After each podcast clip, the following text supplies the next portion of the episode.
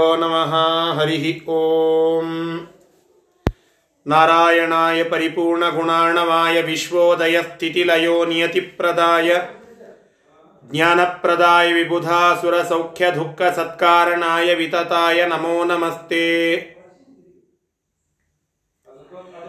जयति हरिरचिन्त्यः सर्वदेवैकवन्द्यः परमगुरुरभीष्टावाप्तिदः सज्जनानाम् ನಿಖಿಲ ಗುಣಗಣಾಣೋ ನಿತ್ಯ ನಿರ್ಮುಕ್ತ ದೋಷಃ ಸರಸಿಜ ನಯನೋಸೌ ಶ್ರೀಪತಿರ್ಮಾನದೂನಃ ಅಸ್ಮದ್ಗುರು ಸಮಾರಂಭಾಂ ಟೀಕಾಕೃತ್ಪಾದ ಮಧ್ಯಮಾಂ ಶ್ರೀಮದಾಚಾರ್ಯ ಪರ್ಯಂತಾಂ ವಂದೇ ಗುರುಪರಂಪರಾಂ ವಿದ್ಯಾಪೀಠ ವಿಧಾತಾರಂ ವಿದ್ಯಾವಾರಿಧಿ ಚಂದಿರಂ ವಿದ್ಯಾರ್ಥಿ ವತ್ಸಲಂ ವಂದೇ ಮಹಾಮಹಿಮ ಸದ್ಗುರುಂ ಶ್ರೀಗುರುಭ್ಯೋ ನಮಃ ಹರಿ ಓಂ ಶ್ರೀಮನ್ ಮಹಾಭಾರತ ತಾತ್ಪರ್ಯ ನಿರ್ಣಯದ ಎರಡನೇ ಅಧ್ಯಾಯದ ಚಿಂತನ ನಡೀತಾ ಇದೆ.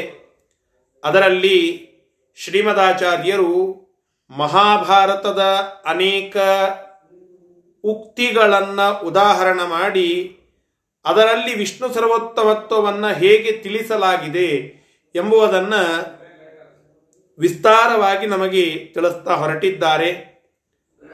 ಮಹಾಭಾರತದ ಎರಡು ಕಣ್ಣುಗಳು ಅಂತೆ ಇರುವಂತಹ ಶ್ರೀಮದ್ ಭಗವದ್ಗೀತಾ ಮತ್ತು ವಿಷ್ಣು ಸಹಸ್ರನಾಮ. ಅದರಲ್ಲಿ ಶ್ರೀಮದ್ ಭಗವದ್ಗೀತೆಯ ಅನೇಕ ಉಕ್ತಿಗಳನ್ನು ಉದಾಹರಣೆ ಮಾಡಿ ವಿಷ್ಣು ಪಾರಮ್ಯದ ವಿಚಾರವನ್ನು ಶ್ರೀಮದಾಚಾರ್ಯರು ತಿಳಿಸ್ತಾ ಹೊರಟಿದ್ದರು. ಪುರುಷೋತ್ತಮ ಯೋಗದಲ್ಲಿ ಬರುವಂತಹ ನಾಲ್ಕೈದು ಕೊನೆಯ ಶ್ಲೋಕಗಳು ಬಹಳ ಪ್ರಮುಖವಾದಂತಹ ಶ್ಲೋಕಗಳು. ಅವುಗಳನ್ನು ಹೇಳಿ ಪರಮಾತ್ಮ ಕ್ಷರ ಪುರುಷರು ಅಕ್ಷರ ಪುರುಷರಿಗಿಂತ ಅತ್ಯಂತ ಶ್ರೇಷ್ಠನಾಗಿದ್ದಾನೆ. ಆದ್ದರಿಂದ ಅವನನ್ನು ಪುರುಷೋತ್ತಮ ಅಂತ ತಿಳಿದುಕೊಳ್ಳಬೇಕು ಎಂಬುವುದನ್ನು ತಿಳಿಸಿಕೊಟ್ಟಿದ್ದಾರೆ. ಇತಿ ಗುಹ್ಯತಮಂ ಶಾಸ್ತ್ರಂ ಇದಮುಕ್ತ ಮಯಾನಗ ಏತದ್ಬುದ್ಧ್ವಾ ಬುದ್ಧಿಮಾನ್ ಸ್ಯಾತ್ ಕೃತಕೃತ್ಯಶ್ಚ ಭಾರತ. ಹೇ ಅರ್ಜುನನೇ, ಈ ವಿಚಾರವನ್ನೆಲ್ಲ ಯಾವ ವ್ಯಕ್ತಿ ತಿಳಿದುಕೊಳ್ಳುತ್ತಾನೋ ಅವನೇ ಮುಕ್ತನಾಗ್ತಾನೆ, ನನ್ನನ್ನು ಪಡಿತಾನೆ ಎಂಬುದಾಗಿ ಕೃಷ್ಣ ಪರಮಾತ್ಮನ ಸಂದೇಶ ಉಂಟು. ಹೀಗಾಗಿ ಮೋಕ್ಷಕ್ಕೆ ಮೂಲ ಮುಖ್ಯವಾಗಿ ನಮಗೆ ಬೇಕಾಗುವಂತಹದ್ದು ಪರಮಾತ್ಮನ ಅನುಗ್ರಹ, ಪರಮಾತ್ಮನ ತತ್ವಜ್ಞಾನ. ಅದೇ ವಿಚಾರವನ್ನು ಕೃಷ್ಣ ಪರಮಾತ್ಮ ನಮಗೆ ಗೀತೆಯಲ್ಲಿ ತಿಳಿಸಿದ್ದು, ಅದು ಮಹಾಭಾರತದಲ್ಲಿ ಇರುವಂತಹದ್ದು. ಹೀಗಾಗಿ ಮೋಕ್ಷವನ್ನ ಪಡೆಯಬೇಕಾದರೆ ಜ್ಞೇಯನಾದಂತಹ ವ್ಯಕ್ತಿ ಪರಮಾತ್ಮ ಕೃಷ್ಣ ಎಂಬುದು ಅಲ್ಲಿ ಬಂದಂತಹ ವಿಚಾರ. ಇಷ್ಟು ನಿನ್ನೆಯವರೆಗೆ ಆದಂತಹ ಪಾಠದ ಕಿಂಚಿತ್ ಸಾರಾಂಶ.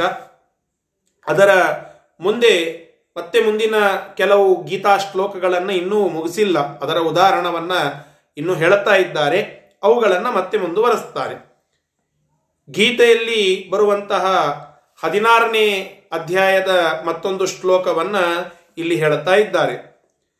ದ್ವೌ ಭೂತ ಸರ್ಗೌ ಲೋಕೇಸ್ಮಿನ್ द्वौ भूतसर्गौ लोकेऽस्मिन् ದೈವ ಆಸುರ ಏವ ಚ दैव आसुर एव च ದೈವೋ ವಿಸ್ತರಶಃ ಪ್ರೋಕ್ತ दैवो विस्तरश प्रोक्त ಆಸುರಂ ಪಾರ್ಥ ಮೇ ಶೃಣು ಆಸುರಂ ಪಾರ್ಥ ಮೇ ಶೃಣು ಜಗತ್ತಿನಲ್ಲಿ ಹೇ ಅರ್ಜುನ ಕೇಳು ಜಗತ್ತಿನಲ್ಲಿ ದ್ವೌಭೂತ ಸರ್ಗೌ ಲೋಕೆ, ಅಸ್ಮಿನ್ ಲೋಕೆ ದ್ವೌಭೂತ ಸರ್ಗೌ ಈ ಜಗತ್ತಿನಲ್ಲಿ ಭೂತ ಸ್ವಭಾವಗಳು ಅಂತ ಇರೋದು ಎರಡು. ಅಂದ್ರೆ ಜೀವರು ಅಂತ ಇರೋದು ಇಬ್ಬರು.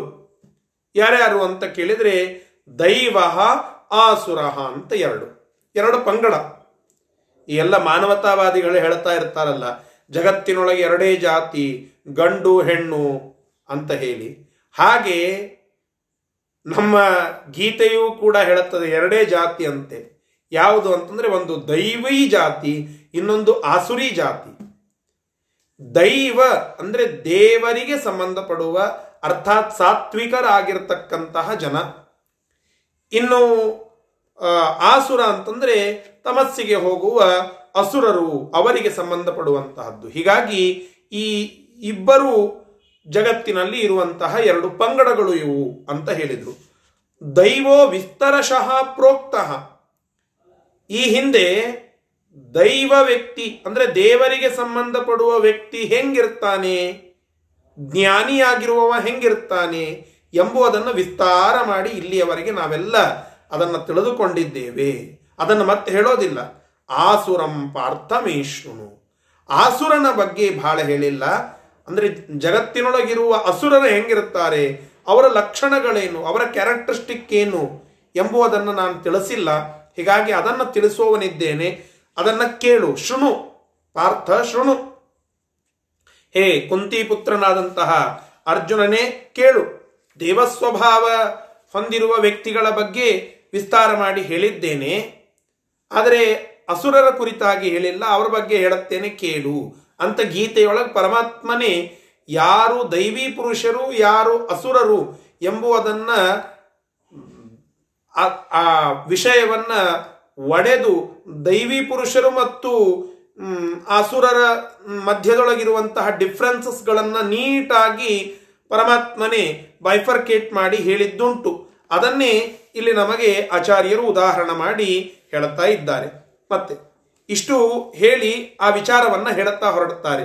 ಅಂದರೆ ಗೀತೆಯಲ್ಲಿ ಬಂದಿರುವ ವಿಚಾರಗಳನ್ನೇ ಆಚಾರ್ಯರು ಇಲ್ಲಿ ಹೇಳುತ್ತಾ ಹೊರಡುತ್ತಾರೆ. ಆಸುರರ ಬಗ್ಗೆ, ಅಂದರೆ ಅಸುರ ಪ್ರವೃತ್ತಿ ಹೊಂದಿರುವವರು ಯಾರು ಅಂತ ಕೇಳಿದರೆ ಅದಕ್ಕೆ ಕೃಷ್ಣ ಪರಮಾತ್ಮನ ಉತ್ತರ ಅದನ್ನು ಆಚಾರ್ಯರು ಕೋಟ್ ಮಾಡುತ್ತಾ ಇದ್ದಾರೆ. ಯಾರವರು? ಅಸುರರು ಅಂದರೆ ಅದನ್ನು ಹೇಳುತ್ತಾ ಇದ್ದಾರೆ ನೋಡಿ. ಇದು ಗೀತೆಯ ಶ್ಲೋಕವೇ ಮುಂದಿನದ್ದು. ಅದನ್ನೇ ಇಲ್ಲಿ ಉದಾಹರಣೆ ಮಾಡುತ್ತಾ ಇದ್ದಾರೆ.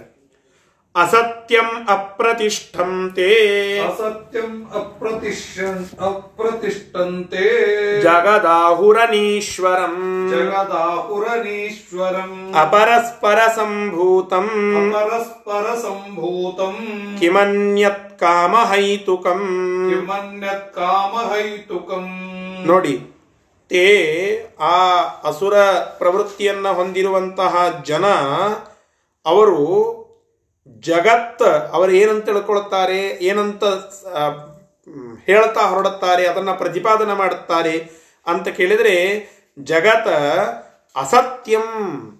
ಈ ಜಗತ್ತು ಅಸತ್ಯ ಆಗಿದೆ.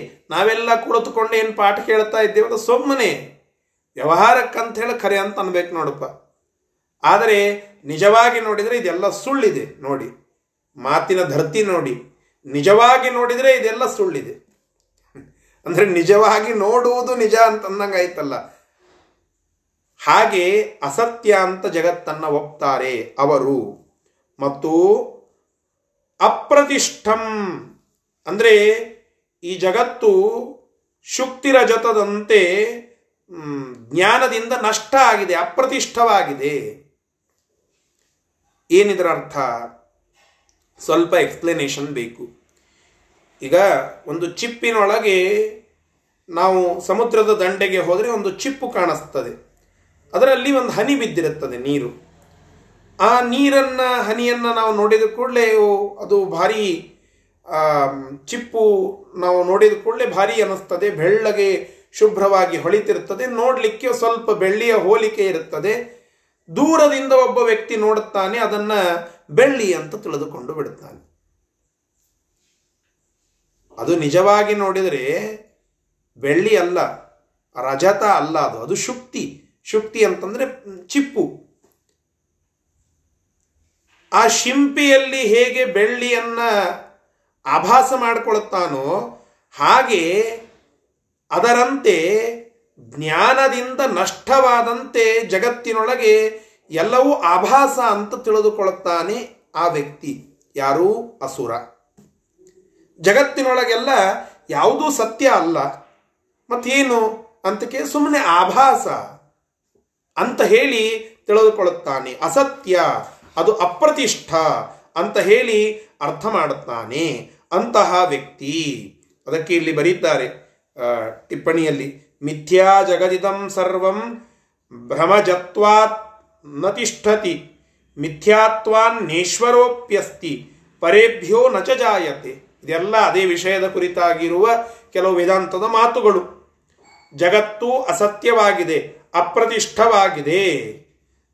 ಜಗತ ಅನೀಶ್ವರಂ, ಇದು ಮತ್ತೊಬ್ಬರ ವಾದ, ಅನೀಶ್ವರಂ.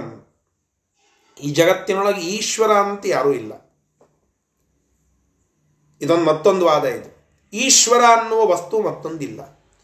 ಈಶ್ವರನಿಂದ ರಹಿತವಾದದ್ದು ಜಗತ್ತು, ಅನೀಶ್ವರವಾಗಿ ಇದೆ ಈ ಜಗತ್ತು. ಅಂದರೆ ನಾವೆಲ್ಲರೂ ಈಶ್ವರರೇ, ಪ್ರತ್ಯೇಕ ಈಶ್ವರ ಅನ್ನುವ ವಸ್ತು ಇಲ್ಲ. ನಾವು ಆ ಬ್ರಹ್ಮನನ್ನೇ ಕೂಡಿಕೊಂಡು ಬಿಡುತ್ತೇವೆ. ಹೀಗಾಗಿ ಬ್ರಹ್ಮನೇ ನಾವು, ನಾವೇ ಬ್ರಹ್ಮರು. ಈ ಪ್ರಕಾರವಾಗಿ ಅನೀಶ್ವರವಾದವನ್ನ ಹೇಳುವಂತಹ ಒಂದು ಪಂಗಡ. ಎಲ್ಲರೂ ಕೂಡ ಮತ್ತೆ ಅಪರಸ್ಪರ ಸಂಭೂತಂ ಅಪರಸ್ಪರ ಸಂಭೂತಂ ಅಂದರೆ ಒಂದರಿಂದ ಒಂದು ಹುಟ್ಟಿದ್ದು ಅಲ್ಲ ಅಂತ ಹೇಳುತ್ತಾರೆ. ಅಂದರೆ ಭವಂತಿ ಭೂತಾನಿ. ಹೀಗೆಲ್ಲ ಗೀತೆಯಲ್ಲಿ ಬರ್ತದೆ. ಅನ್ನದಿಂದ ಜೀವರು ಹುಟ್ಟುತ್ತಾರೆ, ಜೀವರಿಂದ ಮುಂದೆ ಹೀಗೆ ಹುಟ್ಟುತ್ತದೆ, ಆ ಜೀವನಿಂದ ಇನ್ನೊಂದು ಜೀವ, ಇನ್ನೊಂದು ಜೀವನಿಂದ ಹೀಗೆ. ಇಲ್ಲ ಅಂತ ಹೇಳುತ್ತಾರೆ. ಅಪರಸ್ಪರ ಸಂಭೂತಂ ಒಬ್ಬರಿಂದ ಒಬ್ಬರು ಒಬ್ಬರಿಂದ ಒಬ್ಬರು ಇಲ್ಲ. ಅಪರಸ್ಪರ ಸಂಭೂತ ಇಲ್ಲವೇ, ಪರಸ್ಪರ ಸಂಭೂತತ್ವ ಇಲ್ಲವೇ ಇಲ್ಲ. ಅಪರಸ್ಪರ ಸಂಭೂತ ಅಂತ ಹೇಳುವವರಿದ್ದಾರೆ. ಇವೆಲ್ಲ ಮಿಥ್ಯಾವಾದಗಳು. ಇವೆಲ್ಲ ತಪ್ಪುವಾದಗಳು. ಇವುಗಳ, ಇವುಗಳನ್ನು ಖಂಡನ ಮಾಡೋದಕ್ಕೆ ವೇದಾಂತದ ವೇದಿಕೆಯಲ್ಲಿ ಅನೇಕ ಗ್ರಂಥಗಳುಂಟು. ಅನೇಕ ದಶಪ್ರಕರಣಗಳನ್ನು ಹಿಡಿದುಕೊಂಡು ಆಚಾರ್ಯರು ಬರೆದಿರುವ ವೇದಾಂತದ ಗ್ರಂಥಗಳನ್ನು ನಾವು ನೋಡಿದಾಗ ಇವೆಲ್ಲದಕ್ಕೆ ಉತ್ತಮ ಉತ್ತರಗಳನ್ನು ಕೊಟ್ಟು ಇವು ತಪ್ಪು ಹೇಗೆ ಅಂತನ್ನೋದನ್ನು ತಾರ್ಕಿಕವಾಗಿ ಮತ್ತೆ ಆಗಮೋಕ್ತವಾಗಿ ಆಚಾರ್ಯರು ತಿಳಿಸಿ ಅದನ್ನು ಪ್ರೂವ್ ಮಾಡಿದ್ದಾರೆ. ಇವೆಲ್ಲದಕ್ಕೂ ಒಂದೊಂದಕ್ಕೆ ಒಂದೊಂದು ಗ್ರಂಥಗಳೇ ಇವೆ. ಮಾಯಾವಾದ ಖಂಡನ, ಉಪಾಧಿ ಖಂಡನ, ಪ್ರಪಂಚ ಮಿಥ್ಯಾತ್ವ ಅನುಮಾನ ಖಂಡನ. ಈ ಮೂರು ಗ್ರಂಥಗಳು ಈ ವಿಶೇಷ ಈ ಎಲ್ಲ ವಿಚಾರಗಳನ್ನು ಖಂಡನ ಮಾಡಲಿಕ್ಕೆ ಇರುವಂತಹದ್ದು. ಮುಂದೆ ತತ್ವೋದ್ಯೋತ ಅಂತ ಒಂದು ಗ್ರಂಥ ಇದೆ. ಆ ಗ್ರಂಥದಲ್ಲಿಯೂ ಈ ವಿಷಯಗಳನ್ನು ಖಂಡನ ಮಾಡಿದ್ದಾರೆ. ತತ್ವ ನಿರ್ಣಯ ಅಂತ ಮುಂದಿನ ಗ್ರಂಥ ಒಂದು ಬರುತ್ತದೆ. ಅದರಲ್ಲಿ ಇಡೀ ಈ ಎಲ್ಲ ವಿಚಾರಗಳನ್ನು, ಅಂದರೆ ಕೇವಲ ಒಂದು ಗ್ರಂಥದ್ದಲ್ಲ, ಎಲ್ಲ ಗ್ರಂಥಗಳ ವಿಷಯವನ್ನ ಎಲ್ಲ ಮತಗಳನ್ನು ಒಟ್ಟಿಗೆ ತಂದು ಅವರ ಮತ ತಿಳಿಸೋದು ಅದನ್ನು ಖಂಡನ ಮಾಡೋದು. ಇಷ್ಟು ಅದರಲ್ಲಿ ಇರುವ ಕಾರ್ಯಕ್ರಮ. ಹೀಗೆ ಆ ಎಲ್ಲ ಗ್ರಂಥಗಳಲ್ಲಿ ಆಚಾರ್ಯರು ಈ ಏನು ವಿಷಯಗಳಿದ್ದ ಇದೆ, ಇವೆಯಲ್ಲ, ಇವುಗಳನ್ನೆಲ್ಲ ಖಂಡನ ಮಾಡಿ ಇದನ್ನು ತಪ್ಪು ಹೇಗೆ ಅನ್ನುವುದನ್ನು ಕೆಲವು ರ್ಯಾಷನಲ್ ಆಗಿ, ಅಂದರೆ ತಾರ್ಕಿಕವಾಗಿ, ತರ್ಕಬದ್ಧವಾಗಿ ಖಂಡನ ಮಾಡಿದ್ದಾರೆ. ಇನ್ನು ಕೆಲವುಗಳನ್ನ ಆಗಮದ ಉಕ್ತಿಗಳನ್ನು ಹೇಳಿ ಖಂಡನ ಮಾಡಿದ್ದಾರೆ. ಹೀಗೆ ಆ ಎಲ್ಲ ವಿಷಯಗಳನ್ನು ಖಂಡನ ಮಾಡಿ ಮಧ್ವಶಾಸ್ತ್ರದ ಮಂಡನ ಮಾಡಿರುವಂತಹದ್ದು ವೇದಾಂತದ ಅನೇಕ ಗ್ರಂಥಗಳಲ್ಲಿ, ಪ್ರಕರಣ ಗ್ರಂಥಗಳಲ್ಲಿ ನಾವು ನೋಡಬಹುದಾಗಿದೆ. ಅದಕ್ಕಾಗಿ ಇಲ್ಲಿ ಗೀತಾದೊಳಗೆ ಬಂತು, ಇಂತಹ ಎಲ್ಲ ವಿಚಾರಗಳನ್ನು ಮುಂದೆ ಹೇಳುತ್ತಾರೆ ಇನ್ನೊಂದು, ಕಾಮಹೈತುಕಂ ಕಾಮಹೈತುಕಂ. ಅಂದರೆ ಈ ಕಾಮಕ್ಕೆ ಕಾರಣವಾದಂತಹದ್ದು ಅವಿದ್ಯೆಯನ್ನೇ ಆ ಕಾಮ ಕಾರಣವನ್ನಾಗಿ ಉಳ್ಳಂತಹದ್ದು. ಅಂದರೆ ಕಾಮಕ್ಕೆ ಅವಿದ್ಯಾ ಕಾರಣ, ಅವರೆಲ್ಲ ವಾದವು. ಕಾಮಕ್ಕೆ ಅವಿದ್ಯಾ ಕಾರಣ. ಆ ಅವಿದ್ಯಾನೇ ಕಾರಣವನ್ನಾಗಿ ಉಳ್ಳಂಥವರು ಅಸುರರು ಅಂತ ಕಾಮಹೈತುಕಂ ಹೇತು ಅಂದರೆ ಕಾರಣ. ಕಾಮ ಅಂತಂದರೆ ಅವಿದ್ಯಾ ಅಂತ ತಿಳಿದುಕೊಂಡು ಬಿಡಿ. ಅವಿದ್ಯೆಯನ್ನೇ ಕಾರಣ. ಅಂದರೆ ಜಗತ್ತು ಅಜ್ಞಾನದಿಂದ ಕಲ್ಪಿತವಾಗಿದೆ ಅಂತನ್ನುವಂತಹದ್ದು ಇದು ಅವಿದ್ಯೆಯನ್ನೇ ಕಾರಣವನ್ನಾಗಿ ಉಳ್ಳಂಥವರನ್ನು ನಾವು ಅಸುರರು ಅಸುರರು ಅಂತ ತಿಳಿದುಕೊಳ್ಳಬೇಕು. ಈ ರೀತಿಯಾಗಿ ನಮಗೆ ಗೀತೆ ತಿಳಿಸುವಂತಹದ್ದು, ಅಸತ್ಯಂ ಅಪ್ರತಿಷ್ಠಂತೆ ಜಗತ ಅನೀಶ್ವರಂ ಆಹು ಅಪರಸ್ಪರ ಸಂಭೂತಂ ಕಿವನ್ಯತ್ ಕಾಮಹೈತುಕಂ. ಇನ್ನೇನು ಮತ್ತೆ ಪ್ರತ್ಯೇಕವಾಗಿ ಹೇಳೋದು? ಇವರೆಲ್ಲರೂ ಕೂಡ ಇವರೆಲ್ಲರೂ ಕೂಡ ಅಸುರರು ಅಂತ ತಿಳಿದುಕೋ ಯಾರಿಗೆ ಹೇಳಿದ್ದು? ಅರ್ಜುನನಿಗೆ. ಯಾರು ಹೇಳಿದ್ದು? ಕೃಷ್ಣ. ಇಷ್ಟು ಮಾತು ಸಾಕು. ಈ ಎಲ್ಲ ವಿಚಾರಗಳನ್ನು ಕೃಷ್ಣ ನನ್ನ ಮತ ಇದಲ್ಲ ಅಂತ ತಿಳಿಸಿದ್ದನ್ನು ನಾವು ತಿಳಿದುಕೊಳ್ಳಲಿಕ್ಕೆ ಈ ಎಲ್ಲ ವಿಚಾರಗಳನ್ನ ಪ್ರತಿಪಾದನ ಮಾಡುವಂಥವರಿಗೆ ಅಸುರರು ಅಸುರರು ಅಂತ ತಿಳಿದುಕೊಳ್ಳಬೇಕು ಎಂಬುದಾಗಿ ಈ ವಿಷಯ ನಮಗೆ ಇಲ್ಲಿ ತಿಳಿದು ಬರ್ತದೆ. ಸರಿ. ಇನ್ನು ಇದನ್ನೇ ಮುಂದುವರೆಸ್ತಾರೆ. ಏತಾಂ ದೃಷ್ಟಿಂ ಅವಷ್ಟಭ್ಯ ಏತಾಂ ದೃಷ್ಟಿಂ ಅವಷ್ಟಭ್ಯ ನಷ್ಟಾತ್ಮಾನೋಲ್ಪ ಬುದ್ಧಯ ನಷ್ಟಾತ್ಮಾನೋಲ್ಪ ಬುದ್ಧಯ ಪ್ರಭವಂತ್ಯುಗ್ರ ಕರ್ಮಾಣಃ प्रभवन्त्युग्रकर्माणः ಕ್ಷಯಾಯ ಜಗತೋ ಹಿತಾ क्षयाय जगतो हिताः ನೋಡಿ ಏತಾಂ ಈ ಹಿಂದೆ ಹೇಳಿದಂತೆ ದೃಷ್ಟಿಂ ದೃಷ್ಟಿಂ ದೃಷ್ಟಿ ಅಂದ್ರೆ ಇಲ್ಲಿ ಕಣ್ಣಿನ ದೃಷ್ಟಿ ಅಲ್ಲ ದೃಷ್ಟಿ ಅಂದ್ರೆ ದೃಗ್ ಅನ್ನೋದು ಜ್ಞಾನ ದೃಷ್ಟಿ ಅಂದ್ರೆ ಜ್ಞಾನ ಅಂತ ಅರ್ಥ ಆ ದೃಷ್ಟಿಂ ಆ ಜ್ಞಾನವನ್ನ ಮಿಥ್ಯಾ ಅವಷ್ಟಭ್ಯ ಅವಷ್ಟಭ್ಯ ಅಂದ್ರೆ ಆಶ್ರಯಿಸಿಕೊಂಡು ನಷ್ಟಾತ್ಮನಃ ನಷ್ಟಾತ್ಮನಃ, ಕೆಟ್ಟದಾದ ಮನಸ್ಸನ್ನ ಹೊಂದಿರುವಂತವರು ಅಲ್ಪಬುದ್ಧಯ, ಕಡಿಮೆ ಬುದ್ಧಿಯನ್ನ ಹೊಂದಿದಂತಹ ವರ್ಗದವರು, ಜ್ಞಾನ ಕರ್ಮ, ಜ್ಞಾನ ಕರ್ಮಾಣ, ಉಗ್ರ ಕರ್ಮಾಣ, ಅಂದ್ರೆ ಉಗ್ರವಾಗಿರ್ತಕ್ಕಂತಹ ಕರ್ಮಗಳನ್ನು ಮಾಡುವಂತವರು ಕ್ರೂರ ಕರ್ಮಿಗಳು ಜಗತಃ ಅಹಿತಾಹ, ಜಗತ್ತಿಗೆ ಹಿತವನ್ನ ಬಯಸದೇ ಇರುವ ತಾಮಸರು, ರಾಕ್ಷಸರು, ಅವರು ಈ ಜಗತ್ತಿನ ಕ್ಷಯಾಯ ಪ್ರಭವಂತಿ ಅನಿಷ್ಠದ ಪ್ರಾಪ್ತಿಗೋಸ್ಕರವಾಗಿಯೇ ಅವರು ಹುಟ್ಟಿ ಬರ್ತಾರೆ. ಇದು ಗೀತೆಯಲ್ಲಿ ಕೃಷ್ಣ ಪರಮಾತ್ಮ ಹೇಳಿದ್ದು. ಅಸುರರು ಅವರ ಚಿಂತನ ಹೆಂಗಂತ ಅನ್ನೋದನ್ನ ಹಿಂದಿನ ಶ್ಲೋಕದಲ್ಲಿ ಹೇಳಿದರು. ಯಾರು ಮಿಥ್ಯಾಜ್ಞಾನವನ್ನು ಹೊಂದಿದವರೋ ಹಿಂದೆ ಹೇಳಿದಂತೆ ಅವರು ಹುಟ್ಟು ಬರ್ತಾರೆ. ಯಾಕೆ ಅಂತ ಕೇಳಿದರೆ, ಈ ಜಗತ್ತಿನೊಳಗ ಕೆಲವು ಕ್ಷಯ ಆಗಬೇಕು. ಅದಕ್ಕಾಗಿ ಅವರು ಇಲ್ಲಿ ಹುಟ್ಟಿ ಬರ್ತಾರೆ ಎಂಬುದಾಗಿ ಕೃಷ್ಣ ಪರಮಾತ್ಮನ ಒಂದು ಮಾತು ಇಲ್ಲಿ ನಮಗೆ ತಿಳಿಸಿ ಬರ, ತಿಳಿದು ಕೊಡ ಕೊಡಿಸ್ತಾ ಇದ್ದಾರೆ. ಆ ಮಾತಿನ ಅನ್ವಯ ನಾವು ಅರ್ಥ ಮಾಡಿಕೊಳ್ಳಬೇಕಾಗಿದ್ದು, ಯಾರು ಅಸುರರು, ಯಾರು ಸಜ್ಜನರು. ಇಷ್ಟನ್ನ ಕೃಷ್ಣ ಪರಮಾತ್ಮನ ಮಾತಿನ ಅನುಗುಣವಾಗಿ ನಾವೆಲ್ಲ ತಿಳಿದುಕೊಳ್ಳಬೇಕು ಎಂಬುವ ಒಂದು ವಿಚಾರವನ್ನ ಇಲ್ಲಿ ನಮಗೆ ತಿಳಿಸಿಕೊಡ್ತಾ ಇದ್ದಾರೆ. ಸರಿ ಮುಂದಿನ ವಿಷಯ.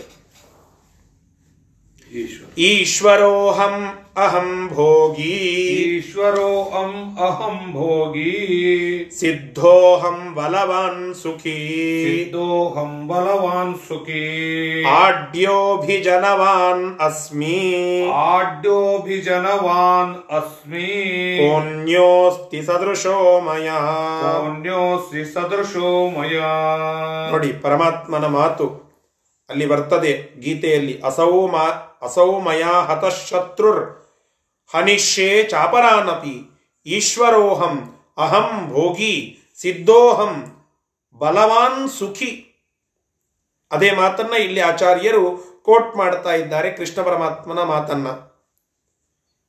ಪರಮಾತ್ಮ ಹೇಳುತ್ತಾ ಇದ್ದಾನೆ, ಈಶ್ವರೋಹಂ, ನಾನು ಈಶ್ವರ, ನಾನು ಭೋಗಿ, ನಾ, ನಾರಾಯಣ, ನಾನೇ ಈಶ್ವರ, ನಾನೇ ಸ್ವಾಮಿ ಕೃಷ್ಣ ಪರಮಾತ್ಮನ ಸಂದೇಶ ಮಾತುಗಳು. ಅಹಂ ಭೋಗಿ ನಾನು ಸಮಸ್ತ ಭೋಗಗಳಿಂದ ಯುಕ್ತನಾಗಿರ್ತಕ್ಕಂಥವನು. ನಾನೇ ಭೋಗಿಯಾಗಿದ್ದೇನೆ. ನಿಮ್ಮೆಲ್ಲರಲ್ಲಿ ನಿಂತು ಕರ್ಮಗಳ ಭೋಗವನ್ನು ಮಾಡುವವನು ನಾನು. ಅಹಂ ಸಿದ್ಧ.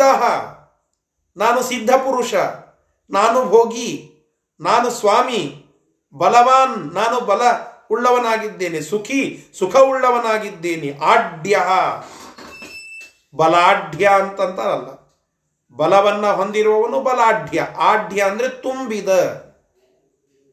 ಎಲ್ಲ ಗುಣಗಳಿಂದ ತುಂಬಿದ ವ್ಯಕ್ತಿ ನಾನು. ಧನವುಳ್ಳವನು ಧನಾಢ್ಯ ಬಲವುಳ್ಳವನು ಬಲಾಢ್ಯ ಸುಖವುಳ್ಳವನು ಸುಖಾಢ್ಯ.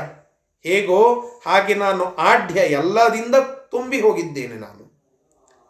ಅಭಿಜನವಾನ್ ಅಸ್ಮಿ. ಅಭಿಜನವಾನ್ ಒಳ್ಳೆ ಸತ್ಕುಲ ಪ್ರಸೂತನಾಗಿ ಇದ್ದೇನೆ. ಮಯ ಸದೃಶಃ ಅನ್ಯ ಕೋಸ್ತಿ. ನನಗೆ ಸಮಾನರಾಗಿರ್ತಕ್ಕಂತಹ ಬೇರೆಯವರು ಮತ್ತೊಬ್ಬರಿಲ್ಲ. ಇದು ಪರಮಾತ್ಮನ ಎಲ್ಲ ಗುಣಗಳು. ಆದರೆ ಮಂದಿ ಏನ್ ಮಾಡುತ್ತಾರೆ? ಇದೆಲ್ಲ ನನ್ನದೇ ಎಂದು ತಿಳಿದುಕೊಳ್ಳುತ್ತಾರೆ. ಅದನ್ನ ಅಲ್ಲಿ ಗೀತೆಯಲ್ಲಿ ಹೇಳಿದ್ದು, ನಾನೇ ಈಶ್ವರ, ನಾನೇ ಧನಾಢ್ಯ, ನಾನೇ ಬಲಾಢ್ಯ ಅಂತ ಜನ ಯಾರು ತಪ್ಪು ತಿಳಿದುಕೊಳ್ಳುತ್ತಾರಲ್ಲ, ಇತಿ ಅಜ್ಞಾನ ವಿಮೋಹಿತ ಈ ರೀತಿಯಾಗಿ ಅಜ್ಞಾನದಿಂದ ಕೂಡಿದಂತಹ ಜನರು ಅವರು ಮೂಢರು, ಅವರು ಅಸುರರು. ಇವೆಲ್ಲ ಗುಣಗಳು ಮೂಲ ಮುಖ್ಯ ನನ್ನದು. ಆದರೆ ಜನ ಏನು ಮಾಡುತ್ತಾರೆ, ಇದು ನನ್ನದು ನನ್ನದು ಅಂತ ತಿಳಿದುಕೊಳ್ಳುತ್ತಾರೆ. ಹಂಗೆ ತಿಳ್ಕೊಳ್ಳೋರೆಲ್ಲರೂ, ಹಂಗೆ ತಿಳಿದುಕೊಳ್ಳುವವರೆಲ್ಲರೂ ಕೂಡ ಮೂಢರು, ಅಜ್ಞಾನಿಗಳು, ಅಸುರರು. ಇದು ಪರಮಾತ್ಮ ಅಸುರರನ್ನು ಡಿಫೈನ್ ಮಾಡಿದ ರೀತಿ, ಅವರನ್ನು ವ್ಯಾಖ್ಯಾನಿಸಿದಂತಹ ಒಂದು ಪದ್ಧತಿ. ಅದಕ್ಕಾಗಿ ಈ ವಿಚಾರಗಳನ್ನೆಲ್ಲ ಇಲ್ಲಿ ಹೇಳಿ ಪರಮಾತ್ಮ ಹೇಳುತ್ತಾ ಇದ್ದಾನೆ, ನನ್ನ ಸಮಾನರಾಗಿರತಕ್ಕಂಥವ್ರು ಯಾರೂ ಇಲ್ಲ, ಹೀಗಾಗಿ ನಾನೇ ಶ್ರೇಷ್ಠನಾಗಿದ್ದೇನೆ, ನನ್ನನ್ನು ಭಜಿಸಿಯೇ ವ್ಯಕ್ತಿಗಳು ಶ್ರೇಷ್ಠವಾದಂತಹ ಮೋಕ್ಷವನ್ನ ಪಡಿಬೇಕು ಎಂಬುದಾಗಿ ಈ ಶ್ಲೋಕದಲ್ಲಿ ನಮಗೆ ತಿಳಿಸುವಂತಹದ್ದು. ಮತ್ತೆ. ಮಮಾತ್ಮ ಪರದೇಹೇಶೋ. ಮಮಾತ್ಮ ಪರದೇಹೇಷು ಪ್ರದ್ವಿಷಂತೋಭ್ಯಸೂಯಕಾ ಪ್ರದ್ವಿಷಂತೋಪಸೂಯಕಾಃ ತಾನಹಂ ದ್ವಿಷತ ಕ್ರೂರಾನ್ ತಾನಹಂ ದ್ವಿಷತ ಕ್ರೂರಾನ್ ಸಂಸಾರೇಷು ನರಾಧಮಾನ್ ಸಂಸಾರೇಷು ನರಾಧಮಾನ್ ಕ್ಷಿಪಾ ಕ್ಷಿ- ಮಶುಭಾನ್. ಕ್ಷಿಪಾಮ್ಯಜಸ್ರಮಶುಭಾನ್ ಆಸುರೀಶ್ವೇವ ಯೋನಿಷು. ಆಸುರೇಷ್ವೇವ ಯೋನಿಷು. ಮಮ ಆತ್ಮ ಮಮ ಆತ್ಮ ಪರದೇಹೇಶು ಪ್ರದ್ವಿಷಂತೋಭ್ಯಸೂಯಕಾ ಗೀತೆಯ ಮತ್ತೊಂದು ನುಡಿ ಇದು ಅಲ್ಲಿ ಪರಮಾತ್ಮ ಹೇಳುತ್ತಾ ಇದ್ದಾನೆ ನನ್ನನ್ನ ಮಮ ಆತ್ಮ ಹದಿನಾ ಹದಿನೆಂಟನೆಯ ಹದಿನಾರನೆಯ ಅಧ್ಯಾಯದಲ್ಲಿ ಬರತಕ್ಕಂತಹ ಒಂದು ಮಾತು ಇದು. ನನ್ನನ್ನು ದ್ವೇಷಿಸುವಂತಹ ಕೆಲವು ಕ್ರೂರಿಗಳು. ಪರಮಾತ್ಮನನ್ನು ದ್ವೇಷ ಮಾಡುವಂಥವರನ್ನು ಕ್ರೂರಿ ಅಂತ ಹೇಳುತ್ತಾನೆ ತಾನ್ ಅಹಂ ದ್ವಿಷತಃ ಕ್ರೂರಾನ್. ನನ್ನನ್ನ ದ್ವೇಷ ಮಾಡುವಂತಹ ಕ್ರೂರಿಗಳು. ಅವರು ಸಂಸಾರೇಶು ನರಾಧಮಾನ್. ಅವರು ಅಮಂಗಲರು, ಅವರು ಅಶುಭವನ್ನ ಹೊಂದಿರುವಂತವರು ಅಂತಹ ಅಧಮ ಜನರನ್ನ ನಾನು ಮತ್ತೆ ಮತ್ತೆ ಸಂಸಾರದಲ್ಲಿ ಹಾಕ್ತೇನೆ, ಕೊನೆಗೆ ಅವರ ಯೋಗ್ಯತಾ ನೋಡಿಕೊಂಡು ತಮಸ್ಸಿಗೆ ಕಳಿಸ್ತೇನೆ. ಅಸುರ ಯೋನಿಗಳಲ್ಲೇ ಹುಟ್ಟುವಂತೆ ಮಾಡುತ್ತೇನೆ. ಕ್ಷಿಪಾಮಿ, ಅವರನ್ನು ಒಗೀತೇನೆ. ಕ್ಷಿಪಾಮಿ ಅಂದರೆ ಒಗೆಯೋದು. ಅಜಸ್ರಂ, ಅಶುಭಾನ್, ಆಸುರೀಶು, ಇವ ಯೋನಿಷು ಆಸುರೀಷು ಏವ ಯೋನಿಷು. ಅಂದರೆ ಆ ಅಸುರರಲ್ಲಿ, ಅಶುಭವಾದಂತಹ ಯೋನಿಗಳಲ್ಲಿ, ಸಂಸಾರದಲ್ಲಿ ಅವರನ್ನು ಮತ್ತೆ ಜನ್ಮ, ಜನ್ಮಾಂತರದಲ್ಲಿ ಮತ್ತೆ ಮತ್ತೆ ಅವರು ಅಸುರ ಯೋನಿಗಳಲ್ಲಿ ಹುಟ್ಟಿ ಪಾಪಗಳನ್ನು ಮಾಡಿ ಅವರು ಮತ್ತೆ ಈ ಕೆಟ್ಟದಾದಂತಹ ಲೋಕಗಳನ್ನೇ ಪಡೆಯುವಂತೆ ನಾನು ಮಾಡುತ್ತೇನೆ. ಯಾಕೆ? ಅವರು ಆ ಪ್ರಕಾರವಾಗಿ ವಿಚಾರ ಮಾಡಿರ್ತಾರೆ ನಾನೇ ಸುಖಿಯಾಗಿದ್ದೇನೆ, ನಾನೇ ಬಲಾಢ್ಯನಾಗಿದ್ದೇನೆ, ನಾನೇ ಶ್ರೇಷ್ಠನಾಗಿದ್ದೇನೆ ಅಂತ ನನ್ನ ಶ್ರೇಷ್ಠತ್ವವನ್ನು ಒಪ್ಪದೆ ಅವರು ತಿಳಿದುಕೊಂಡಿರ್ತಾರೆ ಹೀಗಾಗಿ ಇದು ಅಸುರ ಜನರ ಒಂದು ಸ್ವಭಾವ. ನಿಮ್ಮ, ನಮ್ಮ, ನಿಮ್ಮ ಮತ್ತು ಬೇರೆ ಎಲ್ಲ ದೇಹಗಳಲ್ಲಿ ಅಂತರ್ಯಾಮಿಯಾಗಿ ನಾನು ನೆಲೆಸಿ ಮಮಾತ್ಮ ಪರದೇಹೇಶು. ನನ್ನ ನಿನ್ನ ಎಲ್ಲ ದೇಹದಲ್ಲಿ ಪ್ರದ್ವಿಷಂತೋಭ್ಯಸೂಯಕ ನನ್ನನ್ನು ದ್ವೇಷಿಸುತ್ತಾ ಅಸೂಯ ಪಡುತ್ತಾ ಯಜ್ಞ ಮಾಡುವಂಥವರು, ನನ್ನನ್ನು ದ್ವೇಷಿಸುವಂತಹ ಕ್ರೂರಿಗಳು, ಇವರೆಲ್ಲರನ್ನ ನಾನು ಅಟ್ಟುತ್ತೇನೆ. ಎಲ್ಲಿಗೆ ಅಟ್ಟುತ್ತೇನೆ? ಅವರನ್ನ ಕೆಟ್ಟ ಲೋಕಗಳಿಗೆ ಅಟ್ಟುತ್ತೇನೆ. ಇದು ಪರಮಾತ್ಮ ಹೇಳಿರುವ ಮಾತು. ಅಂದ್ರೆ ಪರಮಾತ್ಮನನ್ ಇದರೆಲ್ಲದರ ಇಷ್ಟೆಲ್ಲ ಮಾತುಗಳ ಒಂದು ಸಮರಿ ಏನಾಯಿತು? ಪರಮಾತ್ಮನನ್ನ ಯಾರು ದ್ವೇಷ ಮಾಡುತ್ತಾರೋ ಅವರು ಕ್ರೂರಿಗಳು. ಪರಮಾತ್ಮನನ್ನ ದ್ವೇಷ ಮಾಡೋದು ಅಂದ್ರೆ ಏನು? ಅಸುರ ಪ್ರಭಾವ, ಅಸುರರ ಸ್ವಭಾವ ಅಂದ್ರೆ ಏನು? ಅಂತ ಕೇಳಿದ್ರೆ ಅದಕ್ಕೆಲ್ಲ ಕೃಷ್ಣ ಪರಮಾತ್ಮನ ವ್ಯಾಖ್ಯಾನ. ಜಗತ್ತನ್ನ ಅಸತ್ಯ ಅಂತ ತಿಳಿದುಕೊಂಡ್ರೆ ಅಸುರರೇ. ಜಗತ್ತನ್ನ ಅಪ್ರತಿಷ್ಠ ಅಂತ ತಿಳಿದುಕೊಂಡ್ರೆ ಅವರು ಅಸುರರೇ. ಜಗತ್ತನ್ನ ಮಿಥ್ಯಾ ಅಂತ ತಿಳಿದುಕೊಳ್ಳುವವರು, ಪರಮಾತ್ಮನ ಸರ್ವೋತ್ತಮತ್ವವನ್ನು ಒಪ್ಪದೇ ಇರುವವರು, ಇವರೆಲ್ಲರೂ ಅಸುರರೇ. ಇದು ನಾನು ಹೇಳುತ್ತಾ ಇರೋದಲ್ಲ, ಇದು ಗೀತೆ ಹೇಳುತ್ತಾ ಇರೋದು. ಗೀತೆಯಲ್ಲಿ ಹೇಳಿದ್ದನ್ನ ಶ್ರೀಮದಾಚಾರ್ಯರು ಹೇಳಿದ್ದು, ಶ್ರೀಮದಾಚಾರ್ಯರು ಹೇಳಿದ್ದನ್ನ ನಮ್ಮ ಗುರುಗಳಾದಿಯಾಗಿ ಮೇಲೆ ಹೋಗುವ ಎಲ್ಲ ಗುರು ಪರಂಪರೆಯ ಟಿಪ್ಪಣಿಕಾರರು, ಟೀಕಾಕಾರರು ಟೀಕಾಕೃತ್ಪಾದರು ಇವರೆಲ್ಲ ಹೇಳಿದ್ದು ಆ ಮಾತುಗಳನ್ನು ಇಲ್ಲಿ ನಾನು ಹೇಳುತ್ತಾ ಇರೋದು. ಇದು ಮೂಲ ನನ್ನ ಮಾತುಗಳಲ್ಲ, ಇದು ಎನ್ನ ಹಿರಿಯರ ಮಾತು ಅಂತ ಹೇಳಿದಂತೆ ಇವೆಲ್ಲ ಮಾತುಗಳು ಕೂಡ ನನ್ನದಲ್ಲ, ಇದು ಸ್ವತಃ ಕೃಷ್ಣ ಪರಮಾತ್ಮ ಹೇಳಿದ ಮಾತು. ತನಗೇನ್ ಲೈಕ್ ಆಗ್ತದೆ, ತನಗೇನ್ ಲೈಕ್ ಆಗೋದಿಲ್ಲ ಅಂತ ಸ್ವತಃ ಕೃಷ್ಣ ಪರಮಾತ್ಮನೇ ಹೇಳಿದ್ದು. ಹೀಗಾಗಿ ಅವನ ಲೆಕ್ಕದಲ್ಲಿ ಅಸುರರು ಯಾರು? ಅವನ ಲೆಕ್ಕದಲ್ಲಿ ಸಜ್ಜನರು ಯಾರು? ಎಂಬುವುದನ್ನ ಇಲ್ಲಿ ನಮಗೆ ತಿಳಿಸಿಕೊಡುವಂತಹ ಕೆಲವು ಶ್ಲೋಕಗಳು. ಇವುಗಳನ್ನ ಈಗ ನಾವು ತಿಳಿದುಕೊಂಡಿದ್ದೇವೆ. ಸರಿ, ಮುಂದಿನ ಶ್ಲೋಕ. ಆಸುರಿಂ ಯೋನಿಮಾಪನ್ನ. ಆಸುರಿಂ ಯೋನಿಮಾಪನ್ನಾ. ಮೂಢಾ ಜನ್ಮನಿ ಜನ್ಮನಿ. ಮೂಢಾ ಜನ್ಮನಿ ಜನ್ಮನಿ. ಮಮ ಪ್ರಾಪ್ಯೈವ ಕೌಂತೇಯ. प्राप्यैव कौन्तेय ततो यान्त्यधमां ಯಾಂತ್ಯಧಮಾಂ ಗತಿಂ. ತತೋ ಯಾಂತ್ಯಧಮಾಂ ಗತಿಂ. ಆಸುರಿಂ ಯೋನಿಂ ಆಪನ್ನ ಮೂಢ ಜನ್ಮನಿ ಜನ್ಮನಿ. ಮೂಢಾ ಆ ಮೂಢರಾಗಿರ್ತಕ್ಕಂತಹ ಜನ ಅಸುರರು ಜನ್ಮನಿ ಜನ್ಮನಿ, ಮತ್ತೆ ಮತ್ತೆ ಜನ್ಮ ಜನ್ಮಗಳಲ್ಲಿ ಆಸುರೀಂ ಯೋನಿಂ ಆಪನ್ನ ಅಸುರರ ಒಂದು ಕುಲದಲ್ಲಿಯೇ ಹುಟ್ಟುವಂತಹ ಪ್ರಸಂಗ ಬರ್ತದೆ ಅವರಿಗೆ. ಮಾಂ ಅಪ್ರಾಪ್ಯ, ನನ್ನನ್ನ ಸರ್ವಥಾ ಪಡೆಯೋದಿಲ್ಲ. ತಿಳ್ಕೊಂಬಿಡು ನನ್ನನ್ನ ಪಡೆಯೋದಿಲ್ಲ. ಮಾಂ ಅಪ್ರಾಪ್ಯ. ಏಕವಂತೆಯ, ಕೇಳು. ಮಾಂ ಅಪ್ರಾಪ್ಯ ನನ್ನನ್ನವರು ಹೊಂದದೇ ಇರುವಂತವರಾಗಿ ತತಃ ಅಧಮಾಂ ಗತಿಂ ಯಾಂತಿ. ಮತ್ತೆ ಅವರು ಅಧಮಾಂ ಗತಿಂ. ಅಧಮವಾಗಿರ್ತಕ್ಕಂತಹ ತಮಸ್ಸಿಗೆ ಹೋಗಿ ಬೀಳುತ್ತಾರೆ. ಇದು ನಿಶ್ಚಿತ. ಎಂಬುದಾಗಿ ಅಸುರರಿಗೆ ಅಂಧತ್ತಮಸ್ಸು ನಿಶ್ಚಿತ, ಸಜ್ಜನರಿಗೆ ಮೋಕ್ಷ ನಿಶ್ಚಿತ. ಇದು ಮಹಾಭಾರತ ಹೇಳಿದ್ದು, ಕೃಷ್ಣ ಪರಮಾತ್ಮನೇ ಸ್ವತಃ ಮಹಾಭಾರತದಲ್ಲಿ ಹೇಳಿದ್ದು. ಇಷ್ಟನ್ನ ಆಚಾರ್ಯರಿಗೆ ತಿಳಿಸಬೇಕಾಗಿದೆ. ಅದಕ್ಕಾಗಿ ಇವುಗಳನ್ನು ಇಲ್ಲಿ ಕೋಟ್ ಮಾಡಿ ನಮಗೆ ತಿಳಿಸ್ತಾ ಹೊರಟಿದ್ದಾರೆ. ಸರಿ, ಮುಂದಿನ ಮಾತು.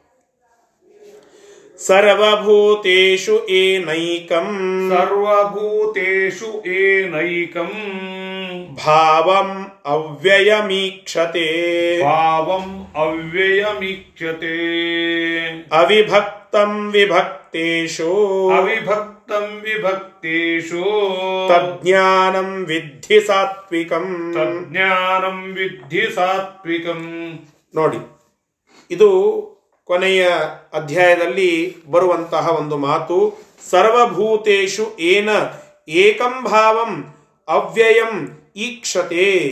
ಎಲ್ಲ ಭೂತಗಳಲ್ಲಿ ಏನ ಯಾರಿಂದ ಏಕಂ ಭಾವಂ ಅವ್ಯಯಂ ಈಕ್ಷತೆ.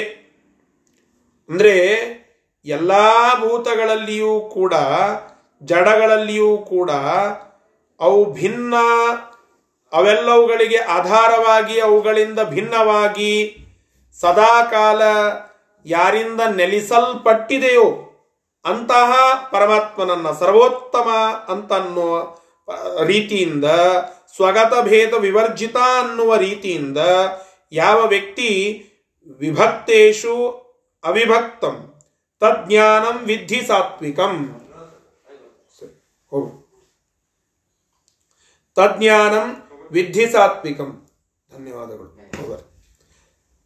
ಅವಿಭಕ್ತಂ ವಿಭಕ್ತೇಶು ತಜ್ಞಾನಂ ವಿಧಿ ಸಾತ್ವಿಕಂ ಅಂದ್ರೆ ಸ್ವಗತ ಭೇದ ವಿವರ್ಜಿತ ಪರಮಾತ್ಮ ಅಂತ ಹೇಳಿ ಅವ್ವೇನೂ ಆದಂತಹ ಪರಮಾತ್ಮ ಅಂತ ಹೇಳಿ ಪರಸ್ಪರ ಭಿನ್ನವೂ ಮತ್ತೆ ಈ ತಾರತಮ್ಯ ಮೊದಲಾದಂಥವುಗಳಿಂದ ಕೂಡಿದ್ದು ಆದಂತಹ ಎಲ್ಲ ಚೇತನಗಳು ಜಡಗಳು ಇವೆಲ್ಲವುಗಳಿಗಿಂತ ಪರಮಾತ್ಮ ಶ್ರೇಷ್ಠನಾಗಿದ್ದಾನೆ, ಅವೆಲ್ಲವುಗಳಿಗೆ ಆಧಾರನಾಗಿದ್ದಾನೆ ಎಂಬುದಾಗಿ ಯಾರು ತಿಳಿದುಕೊಳ್ಳುತ್ತಾರೋ ಅಂತಹ ವ್ಯಕ್ತಿಗಳನ್ನ, ಅಂತಹ ಜ್ಞಾನವನ್ನ ನಾವು ಸಾತ್ವಿಕಂ ವಿಧಿ ಸಾತ್ವಿಕ ಅಂತ ತಿಳಿದುಕೊಳ್ಳಬೇಕು.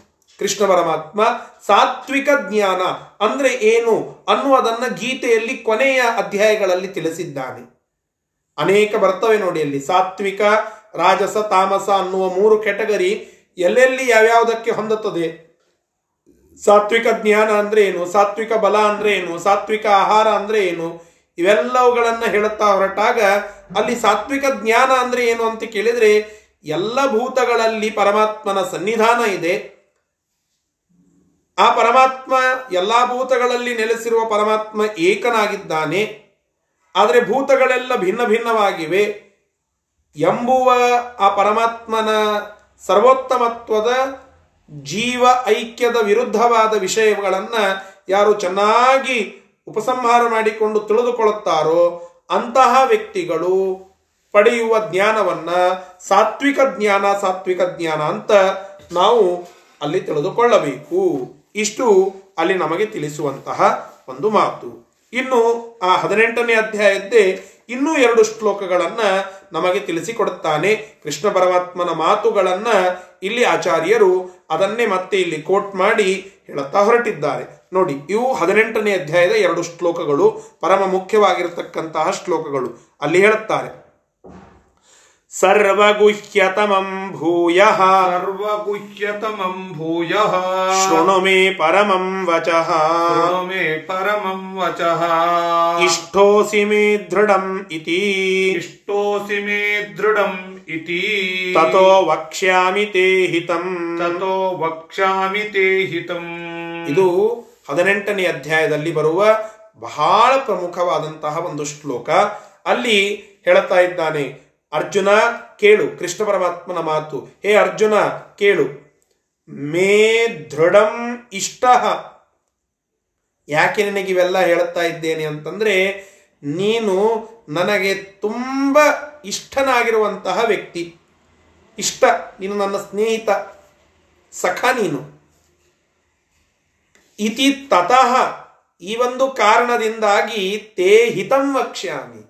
ನಿನಗೆ ಯಾವುದು ಹಿತ ಅನ್ನೋ ಅದನ್ನ ಹೇಳುತ್ತೇನೆ. ಹಿತೈಷಿ ಅಂತ ಹೇಳುತ್ತಾರೆ ನೋಡ್ರಿ. ಹಿತೈಷಿ ಅಂದ್ರೆ ಏನು? ಹಿತವನ್ನ ಬಯಸುವವ, ಹಿತವನ್ನ ಹೇಳುವವ. ಹಿತೈಷಿ ಅಂದ್ರೆ ಯಾರು? ಆ ವ್ಯಕ್ತಿಗೆ ಬಹಳ ಇಷ್ಟನಾದ ವ್ಯಕ್ತಿಯೇ ಹಿತೈಷಿ ಆಗ್ತಾನೆ. ನಮ್ಮನ್ನ ಪ್ರೀತಿಸುವ ವ್ಯಕ್ತಿಗಳೇ ನಮ್ಮ ಹಿತವನ್ನ ಕಾಪಾಡುವವರು, ಬಯಸುವವರು. ಅವರು ನಮ್ಮ ಹಿತವನ್ನೇ ಹೇಳುತ್ತಾರೆ. ಅದರ ಅದರಂತೆ ಇಲ್ಲಿ ಕೃಷ್ಣ ಪರಮಾತ್ಮ ಹೇಳುತ್ತಾ ಇದ್ದಾನೆ, ಅರ್ಜುನ, ನಾನು ನಿನಗೆ ಹಿತ ಬಯಸುವ ವ್ಯಕ್ತಿ ಯಾಕೆಂದ್ರೆ ನೀನು ನನ್ನ ಸಖ.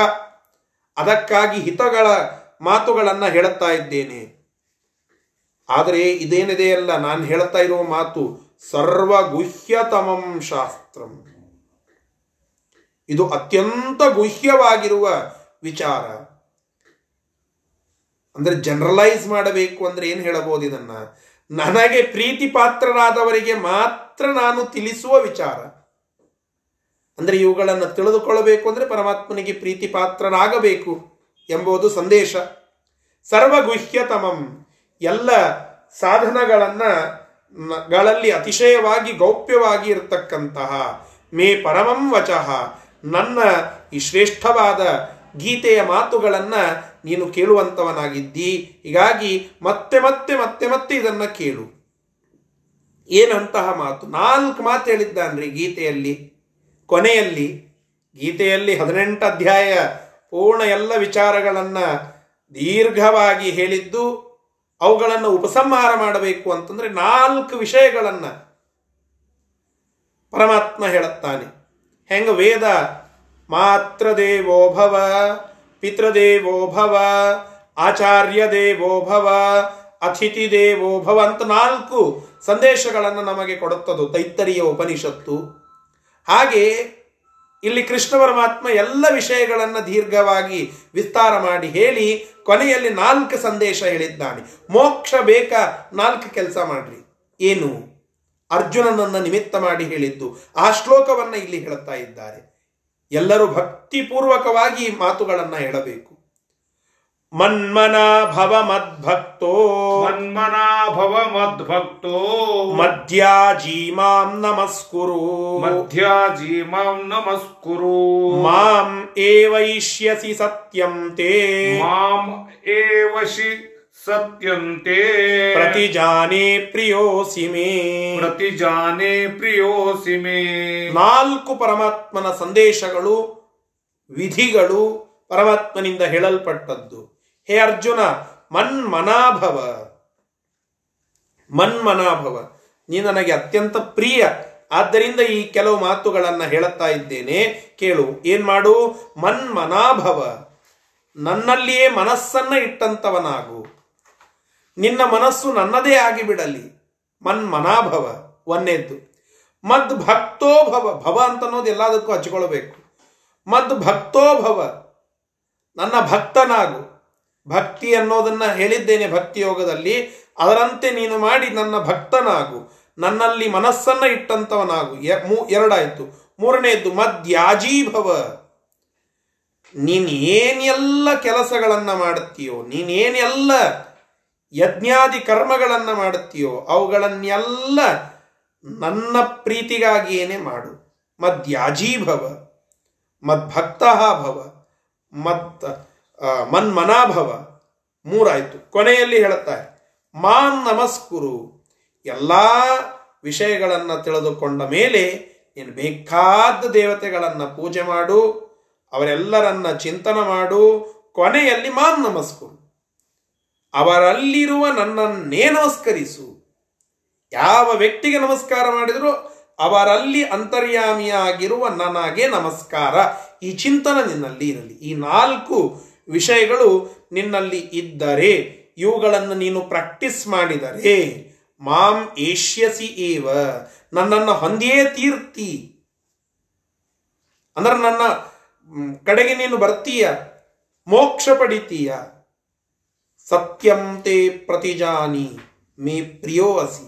ನೀನು ನನಗೆ ಅತ್ಯಂತ ಪ್ರಿಯನಾಗಿದ್ದೀಯ. ಆದ್ದರಿಂದ ಪ್ರತಿಜ್ಞಾ ಮಾಡಿ ಈ ಮಾತುಗಳನ್ನು ಸತ್ಯವಾಗಿ ಹೇಳುತ್ತಾ ಇದ್ದೇನೆ. ನೀನು ಈ ನಾಲ್ಕು ಕೆಲಸ ಮಾಡಿದರೆ ನನಗೆ ಅತ್ಯಂತ ಪ್ರೀತಿ ಪಾತ್ರನಾಗ್ತೀಯ ನೀನು ಸಾರಿ ಪ್ರೀತಿ ಪಾತ್ರ ನಿದ್ದೀಯ ಅನ್ನೋದಕ್ಕೆ ಈ ನಾಲ್ಕು ಮಾತುಗಳನ್ನು ನಿನಗೆ ಹೇಳುತ್ತಾ ಇದ್ದೇನೆ. ಈ ನಾಲ್ಕು ಕೆಲಸಗಳನ್ನು ಮಾಡಿದರೆ ಮಾಮೇವ ಯಶಿಸಿ ನನ್ನನ್ನೇ ನೀನು ಪಡಿತೀಯ, ಮೋಕ್ಷವನ್ನು ಪಡಿತೀಯ. ಮತ್ತೊಮ್ಮೆ ಹೇಳುತ್ತೇನೆ. ಮನ್ ಮನಾಭವ, ನನ್ನಲ್ಲಿ ಮನಸ್ಸನ್ನ ಇಟ್ಟಂತವನಾಗು. ಮದ್ಭಕ್ತೋಭವ ನನ್ನ ಭಕ್ತನಾಗು. ಮದ್ಯಾಜೀಭವ ನನ್ನ ಪ್ರೀತಿಗಾಗಿಯೇನೆ, ಮೋಕ್ಷದ ಸಾಧನಕ್ಕಾಗಿಯೇನೆ ಎಲ್ಲ ಯಜ್ಞ, ಯಾಗ ಮೊದಲಾದ ಕರ್ಮಗಳನ್ನು ಮಾಡು. ಮಾಂ ನಮಸ್ಕುರು. ಎಲ್ಲರಿಗೂ ನಮಸ್ಕಾರ ಮಾಡಿದರೂ ಅವರಲ್ಲಿ ಅಂತರ್ಯಾಮಿಯಾಗಿರುವ ನನ್ನ ಚಿಂತನ ನಿನಗೆ ಇರಲಿ. ನನಗೆ ನಮಸ್ಕಾರವನ್ನು ಮಾಡು. ಇಷ್ಟು ಪರಮಾತ್ಮನ ನಾಲ್ಕು ಸಂದೇಶಗಳು. ಇವುಗಳನ್ನು ಯಾರು ಪ್ರಾಕ್ಟೀಸ್ ಮಾಡುತ್ತಾರೋ ಅವರು ಮಾಂ ಏವ ಏಷ್ಯಸಿ ಅಂತ ಪರಮಾತ್ಮ ಹೇಳುತ್ತಾನೆ. ನನ್ನನ್ನು ಪಡದೆ ತೀರ್ತಾರೆ. ಇತಿ ಸತ್ಯಂತೆ ಪ್ರತಿಜಾನೆ. ಇದನ್ನ ಪ್ರತಿಜ್ಞಾ ಮಾಡಿ ಸತ್ಯವಾಗಿ ಹೇಳುತ್ತಾ ಇದ್ದೇನೆ. ಯಾಕೆ? ನೀನು ನನಗೆ ಅತ್ಯಂತ ಪ್ರಿಯ. ಅದಕ್ಕಾಗಿ ಪ್ರೀತಿಪಾತ್ರರ ಎದುರಿಗೆ ಈ ವಿಷಯಗಳನ್ನು ಹೇಳುತ್ತಾ ಇದ್ದೇನೆ. ಇದು ಗೀತೆಯಲ್ಲಿ ಬರುವ ಮಾತು. ಇಲ್ಯಾಕೆ ಹೇಳಿದ್ರು ಆಚಾರ್ಯರು ಅಂತ ಕೇಳಿದರೆ, ಆಚಾರ್ಯರ ಸಂದೇಶವಂತು ಇದೆಲ್ಲ ಕೃಷ್ಣ ಪರಮಾತ್ಮನ ಮಾತುಗಳು. ಅಂದರೆ ಕೃಷ್ಣ ಪರಮಾತ್ಮನನ್ನ ಚಿಂತನ ಮಾಡೋದೇ ಮೋಕ್ಷ ಸಾಧನ. ಇಷ್ಟನ್ನ ಅರ್ಥ ಮಾಡಿಕೊಳ್ಳಿ. ಮಹಾಭಾರತ ಓದುವಾಗ ಅದು ಕೃಷ್ಣ ಕಥಾ. ಆ ಕೃಷ್ಣನ ಅನೇಕ ಲೀಲೆಗಳನ್ನು ಚಿಂತನ ಮಾಡುವಾಗ ಕೊನೆಯಲ್ಲಿ ಎಲ್ಲ ವಿಷಯಗಳು ಪರ್ಯವಸಾನವಾಗಬೇಕಾಗಿದ್ದು ಪರಮಾತ್ಮನ ಕುರಿತಾಗಿ ಭಕ್ತಿಯಲ್ಲಿ ಅವನನ್ನೇ ತನ್ನ ಮನಸ್ಸಿನಲ್ಲಿ ಇಟ್ಟುಕೊಂಡಂತವನಾಗಿ ಓದಬೇಕು ಒಬ್ಬ ಓದುಗ ಎಂಬುವ ಸಂದೇಶವನ್ನ ಮಾಡುವ ಎಲ್ಲ ಕರ್ಮಗಳು ಅವನ ಪ್ರೀತಿಗಾಗಿ ಅನ್ನುವ ಒಂದು ತಾತ್ಪರ್ಯವನ್ನ ನಿರ್ಣಯ ಮಾಡಿ ಇಲ್ಲಿ ಆಚಾರ್ಯರು ನಮಗೆ ತಿಳಿಸಿಕೊಡ್ತಾ ಇದ್ದಾರೆ.